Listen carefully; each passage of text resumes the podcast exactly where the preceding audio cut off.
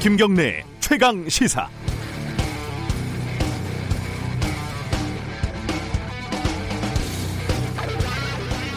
하인리 법칙이라고요. 대형 참사나 중대 재해가 발생할 경우에 항상 언급이 되는 통계 법칙 있지 않습니까? 1930년대 보험사에서 근무하던 하인리라는 사람이 분석을 해보니까 한 건의 사망 사고가 나기 전에 29명의 부상자가 존재하고 300명의 다칠 뻔한 사람이 있었다. 뭐 간단하게 말하면 이건데요. 큰 사건이 일어나기 전에는 반드시 징조가 있기 마련이고 슬픈 예감은 절대 틀리지 않는다는 것이죠. 코로나19가 한참 어, 안정세를 보이고 있을 때 뭐 유명한 강남 클럽 이런데 다닥다닥 줄을 서서 있는 사진을 보면서 걱정들을 많이 했죠. 불안했습니다. 4월 말 연휴가 시작이 됐고 예감은 더욱 슬퍼졌습니다. 그리고 어, 결국 터졌습니다. 하인리가 됐든 슬픈 예감이 됐든 결과론적인 분석에 불과하다는 게 치명적인 양점인데요. 약점인데요. 그래도 뭐 소 한 마리 잃어버렸을 때 외양간 고치면 나머지는 괜찮은 거 아니겠습니까? 중요한 게 뭔지 잘 따져볼 때입니다. 젊은이들한테 클럽에서 왜 놀았냐 이렇게 비난하는 건 지금 큰 의미가 없는 일인 것 같습니다. 중요한 건 연락이 닿지 않는 접촉자들을 빨리 검사받게 만드는 겁니다. 그리고 앞으로 이런 밀집 공간을 어떻게 관리할 것인지 신속하게 결정해야 하고 전면적인 계약 등 예정된 조치를 면밀하게 재검토해야 될 때입니다. 저기 도망가는 속꼬리가 보입니다. 빤히 보면서 또 당할 수는 없는 노릇 아니겠습니까? 5월 11일 월요일 김경래 최강 시사 시작합니다.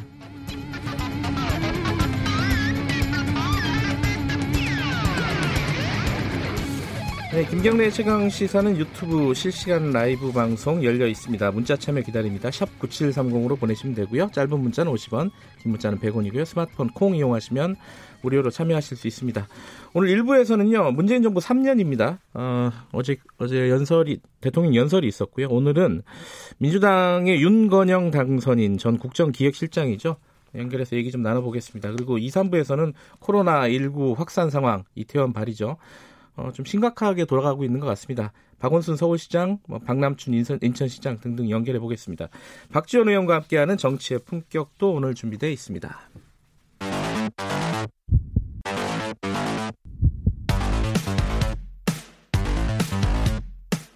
오늘 아침 가장 뜨거운 뉴스 뉴스 unboxing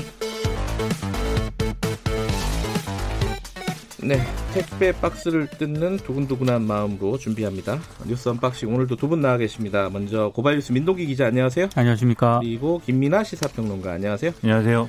어, 코로나 확산 상황 좀 정리를 해보죠. 먼저 김민아 평론가가 이건 좀 정리를 해주실까요? 네, 일단 그 어, 이, 우리가 네. 이 이태원에 이제 방문했던, 네. 이태원의 네. 클럽에 방문했던 이제 확진자가 발생을 했는데, 네. 이분이 이제, 이제 그, 어, 굉장히 많은 이제 비난을 받고 있는 그런 상황이고요. 네. 그러다 보니까 이제 일부 언론들이 이분이 이제 방문하는 이제 클럽이나 이런 것들을 뭐 성소수자 클럽이다 이렇게 보도를 하면서 여러 가지 논란이 발생하고 있는 상황이고, 예. 근데 이런 것들과 더불어서 이제 또 이 클럽 이태원 클럽에 방문했던 사람들이 또 이분일 시작으로 해서 뭐 감염이 된 거냐, 네. 확진이 발생하는 하고 있는 거냐, 그것도 사실은 이제 지금은 명확히 알 수 없는 그렇죠 네. 그런 상황이기 때문에 지금 방역 당국은 이제 4월 26일부터인가요?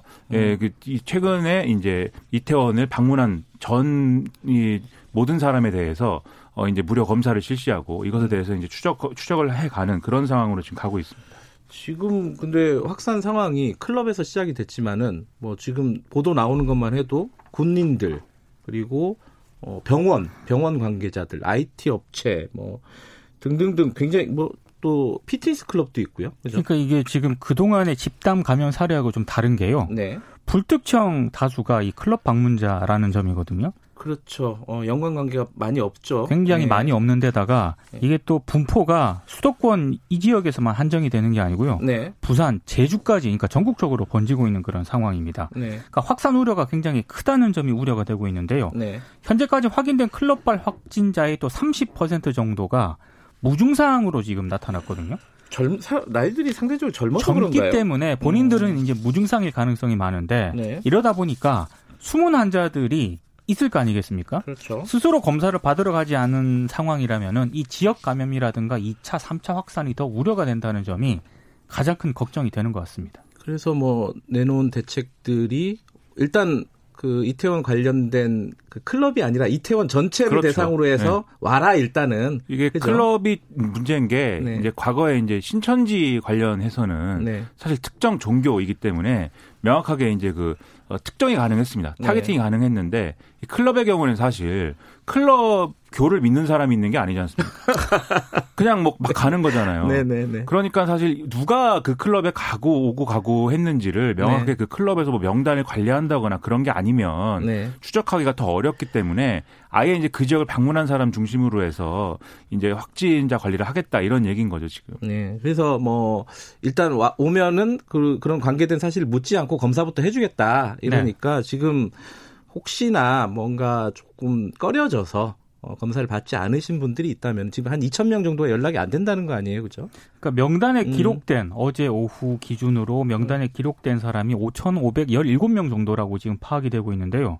연락이 안 닿는 사람이 무려 3,535명으로 아, 2천 명이 아니라 3천 명이 넘어요. 집계가 예. 되고 있다고 합니다. 그러니까 제대로 이제 명부 작성을 안 했기 때문에 근데 그럴 수밖에 없지 않겠습니까? 개인 정보를 클럽 가면서 누가 정확하게 기재를 하겠어요. 저도 식당 같은 데도 이렇게 철저하게 하는 데는 이 명단 적는 데가 있더라고요. 네네. 근데 그걸 적으면서도 생각을 해보면 이거 누가 제대로 적을까? 왜냐하면 신분증 검사를 하는 게 아니잖아요. 그 확인도 안 되고요. 네. 그런 측면에서 보면 지금 아까 말씀하신 3천 명 정도 넘는 분들이 연락이 안 된다고 하는데 클럽 출입을 안 밝혀도 검사를 해주겠다는 거니까요, 그죠? 그렇죠. 네, 빨리 네. 가서 일단 검사부터 받는 게 보니까 좀 고무적인 점 은 있더라고요. 예를 들어 제주도의 확진자 같은 경우도 스스로 밝혀가지고 네네. 네. 검사를 받았고 여기저기서 네. 스스로 자기가 어, 이태원 쪽에 갔었다라고 밝히고 검사를 받는 사람들이 있더라고요. 문제는 네. 그 일부 언론이 성소수자 이런 보도들을 하면서 이 성소수자 같은 경우에는 본인들이 커밍아웃을 결과적으로 하게 될 가능성이 그 많잖아요. 아우팅이라고, 그러죠, 아우팅이라고 하는 예. 건데 이제 그런 점 때문에 스스로 검사를 받으러 가지 않을 가능성이 있다는 점 이거를 전문가들이 좀 우려를 하고 있습니다. 그래서 어, 성소수자를 굳이 비난하거나 이럴 필요가 없는 상황이고 그렇죠. 네. 어, 지금 이제 코로나 확진이 아니냐 이게 중요한 상황이기 때문에 네. 서로 간에 그런 어떤 비난이나 혐오 이런 거보다는 그렇죠. 빨리 네. 방역에 집중하는 게 중요하다. 그렇죠. 이게 네. 뭐 성소수자이기 때문에 확진이 된 게 아니지 않습니까? 네. 사람이 네. 밀집돼 있는 곳에 가서 방역 수칙을 지키지 않고 이제 거기서 있었기 때문에 사실은 감염이 된 거고 이건 뭐 성소수자냐 아니냐의 문제와는 이제 다른 거죠. 그것과는 네. 전혀 관계가 없는 것이기 때문에 근데 저는 이제 성소수자에 대한 어떤 사회적인 어떤 그런 압력이 있기 때문에 네. 차별 의식이나 이런 것들이 있기 때문에 그리고 또 지금도 그게 온라인에서는 막 표현되고 있기 때문에 네. 그것 때문에 말씀하신 대로 방역 대책에는 전혀 도움이 안 되는 거지 않습니까? 그래서 그런 행위들을 우리가 스스로 좀 온라인에서는 자정을 좀 해야 될 것 같고 음. 그다음에 클럽이라는 공간에 대해서 좀 미리 뭔가 대책이 선제적으로 취해졌어야 되는 거 아니냐라는 아, 시각도 있습니다. 그 부분 좀 아쉽습니다. 네. 이게 사실 예고된 거 아니겠습니까? 클럽이라는 네. 데가 저는 뭐 가보지는 않았습니다. 평생 클럽이라는 데는 가본 적이 없는데 네, 네. 그래서 구체적으로 거기서 무엇을 하는지 전 경험해 본 바는 없으나 가본 분 네. 별로 없는 것 같은데 요. 네. 저도 안 가봤습니다. 네, 세 명 모두 이제 클럽을 가볼 만한 분들은 아닌 것 같은데 근데 거기 가서 뭘 하는지 모르겠으나 어쨌든 이 감염되기 쉬운 환경이다. 굉장히 밀집돼 있고 굉장히 비말이 많이 이제 퍼지고 그렇죠. 네. 그런 환경이다라는 것 같아요. 이제 여러 예. 사람이 얘기를 들어보면 그렇다면 사실 사전에 뭐 클럽 같은 그런 밀집해 있는 공간들은 미리 이제 영업을 못하게 하거나 최소한 이제 자제를 자제 권고를 하거나 뭐 이런 것들이 계속 이어졌어야 되는데 네. 일상 속 이제 그 방역으로 넘어가면서 그런 부분이 헐거워졌던 거 아니냐 이런 비판은 좀 피할 수가 없는 것 같습니다. 그게 좀 방역 당국도 고민이 있었던 거죠. 그러니까 무작, 무작정 어, 영업 정지를 시킬 수는 없는 노릇이고 네. 이걸 어떻게 할까 고민이 있었던 것 같은데 빠트린 건 사실인 것 같습니다. 조금 이따가 저희들이 박원순 시장 연결할 텐데 여기에 대한 대책을 좀 집중적으로 물어보도록 하겠습니다. 근데 지금 이제 고민은 어, 사회적 거리두기에서 생활 속 거리두기로 바꾼 거 아니겠습니까? 그렇죠. 바꿨는데 그리고 계약이 이번 주에 고3이 예정돼 있고요. 근데 이제 고3 계약에 대해서 다시 생각해야 되는 거 아니냐? 이 얘기가 나오고 있어요. 그러니까 실제로 당연한 일이겠지만 당연한 거겠지만 예. 근데 방역 당국의 입장은 오늘 내일 확진자 뭐 상황이라든가 이런 걸 네. 보고 종합적으로 판단을 하겠다라는 거거든요. 네. 근데 지금 청와대 청원까지 올라갔기 때문에 학부모를 비롯해서 불안해하시는 시민들이 굉장히 많습니다. 그래서 이게 어떻게 또 결정이 나느냐에 따라서도 상당히 또 파장이 좀 생길 것 같더라고요. 지금 말씀하셨듯이 여기 클럽 이 뭐 시작이긴 하지만 네. 이 다녀온 분들이 각자 가정으로 돌아가서 또 2차, 3차. 그렇죠. 네, 그렇죠. 2차 감염, 3차 감염 그리고 뭐 여러 군데 또 다니면서 다른 감염을 지금 발생시켰을 수 있고 네. 이게 또 이 코로나 바이러스의 특성상 무증상 감염이나 이런 것들이 계속 이어지고 있을 수가 있어서 당연히 불안할 수밖에 없는 거죠. 네. 그래서 방역 당국이 이런 부분은 좀 더 전향적으로 판단하는 게 지금 필요하지 않나라는 생각이 듭니다. 예. 어, 오늘 원래 교육 부에서 구체적인 세부 지침을 발표할 그렇죠. 예정이었는데 예. 그게 미뤄졌죠. 네. 그래서 이제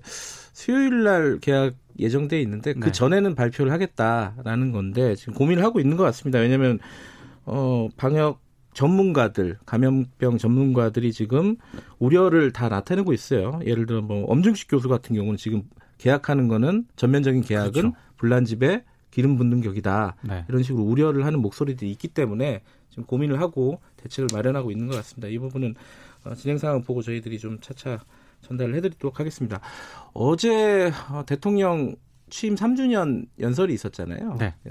있었는데 그게 사실은 어, 방역을 넘어서서 이제 경제 회복, 경제 위기 극복으로 넘어가자라는 게 큰 기조였는데 그게 약간 좀 무색해졌어요. 지금 어, 상황이 코로나 다시 이제 확산이 되는 상황 속에서 이제 나온 얘기긴 한데 어쨌든 그 중에서 가장 좀 뭐랄까요 어, 관심이 가는 내용이 고용보험 전국민 확대 방침입니다. 요거 좀 정리를 해주죠, 민동기 기자. 그러니까 이게 단계적 추진을 대통령이 사실상 공식화했습니다. 네. 그러니까 모든 취업자가 고용보험 혜택을 받는 전 국민 고용보험 시대에 기초를 놓겠다 이렇게 강조를 하면서요. 네. 저임금 비정규직 노동자들의 고용보험 가입을 조속히 추진을 하고 네. 그 특수고용 노동자들이라든가 플랫폼 노동자들, 프리랜서 예술인들과 같은 이 고용보험 사각지대를 빠르게 해소해 나가겠다 이렇게 얘기를 했는데요. 네. 근데 아무래도 이게 막대한 재정이 드는 내용이다 보니까 아, 단계적으로 가입 대상을 확대하겠다 음. 이런 방침을 대통령이 공식적으로 밝혔습니다.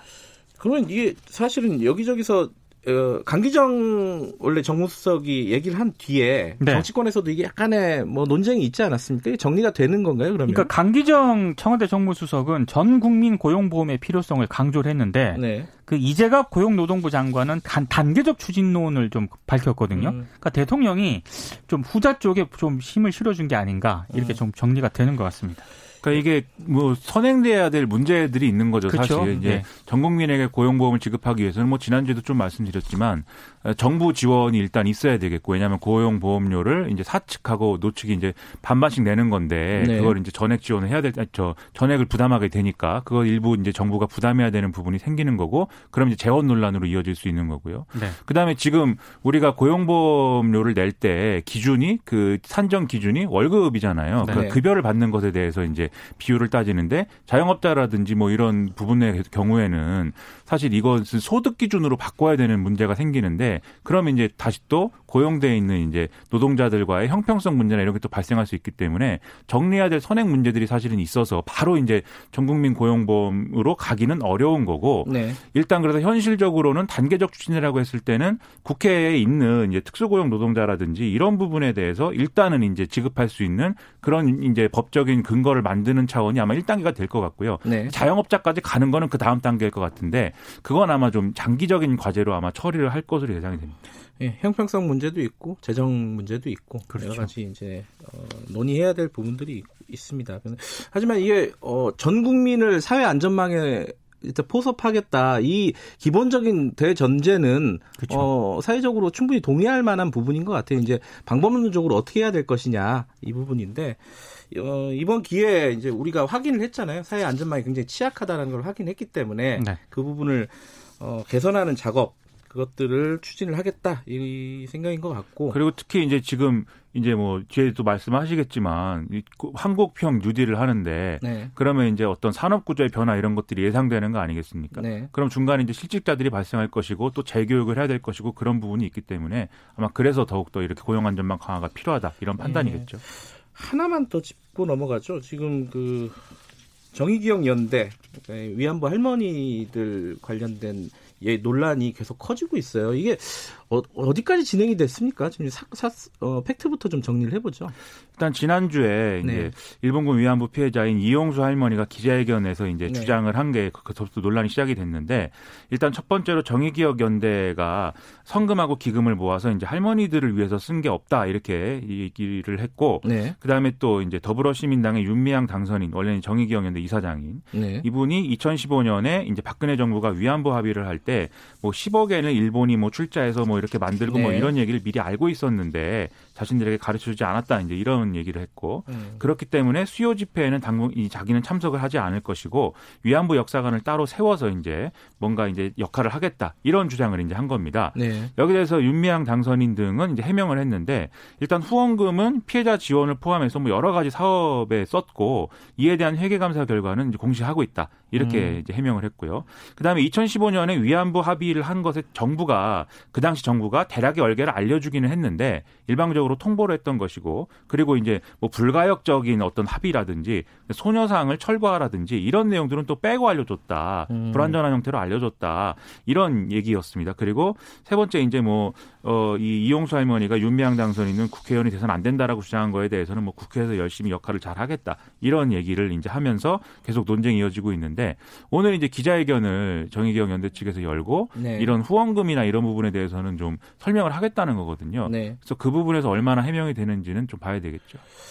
이게 어 양쪽의 주장만 있는 거고 지금 명확하게 서로 간에 근거가 명확하지는 않아요, 그죠? 그래서 그러니까 정의기억 네. 연대가 그 2017년 그 이용수 할머니한테 지급한 1억 계좌 이체증. 네. 요거는 하나를 공개를 했고요. 그거는 며칠 전에 공개를 했죠. 그렇습니다. 예. 90년대 뭐 모금액 수령증도 공개를 했는데 네. 그건 이제 단편적인 거지 않습니까? 예. 그러니까 오늘 기자회견에서 아마 상당 부분 구체적으로 증거를 제시를 하겠다라고 음. 일단 입장을 밝힌 상태입니다. 근데 이제 정의기억 연대라는 이런 단체가 사실 어 일본군 이 위안부 피해자들에 대한 사업을 하는 것이지 돈을 모아서 일본군 위안부 피해자들에게 나눠 주는 게 전부인 그런 단체는 또 아닌 그렇죠, 것이잖아요. 그렇죠. 그래서 네. 뭐 소송 지원을 한다든지 그다음에 피해자 쉼터를 운영한다든지 그리고 홍보와 관련된 사업을 한다든지 그런 것들을 이제 같이 하는 단체이기 때문에 이거를 이제 산술적으로 그냥 뭐 전체 후원금 중에 몇 퍼센트를 뭐 피해자들에게 지원했느냐 이것만 갖고 음. 따지기는 어려운 거죠. 그래서 실제로 어떤 사업을 어떻게 추진했는지에 대한 내역이나 이런 것들을 뭐 음. 얼마나 공개할 것이냐 이게 핵심이 될 것 같습니다. 네, 이 부분은 어, 오늘 기자회견 좀 보고 어, 차후에 나오는 얘기 정리해 보도록 하죠. 오늘 여기까지 듣겠습니다. 고맙습니다. 고맙습니다. 고맙습니다. 네, 민동기 기자 그리고 어, 김민아 시사평론가였습니다. 고맙습니다. 자, 지금 시각은 7시 37분입니다.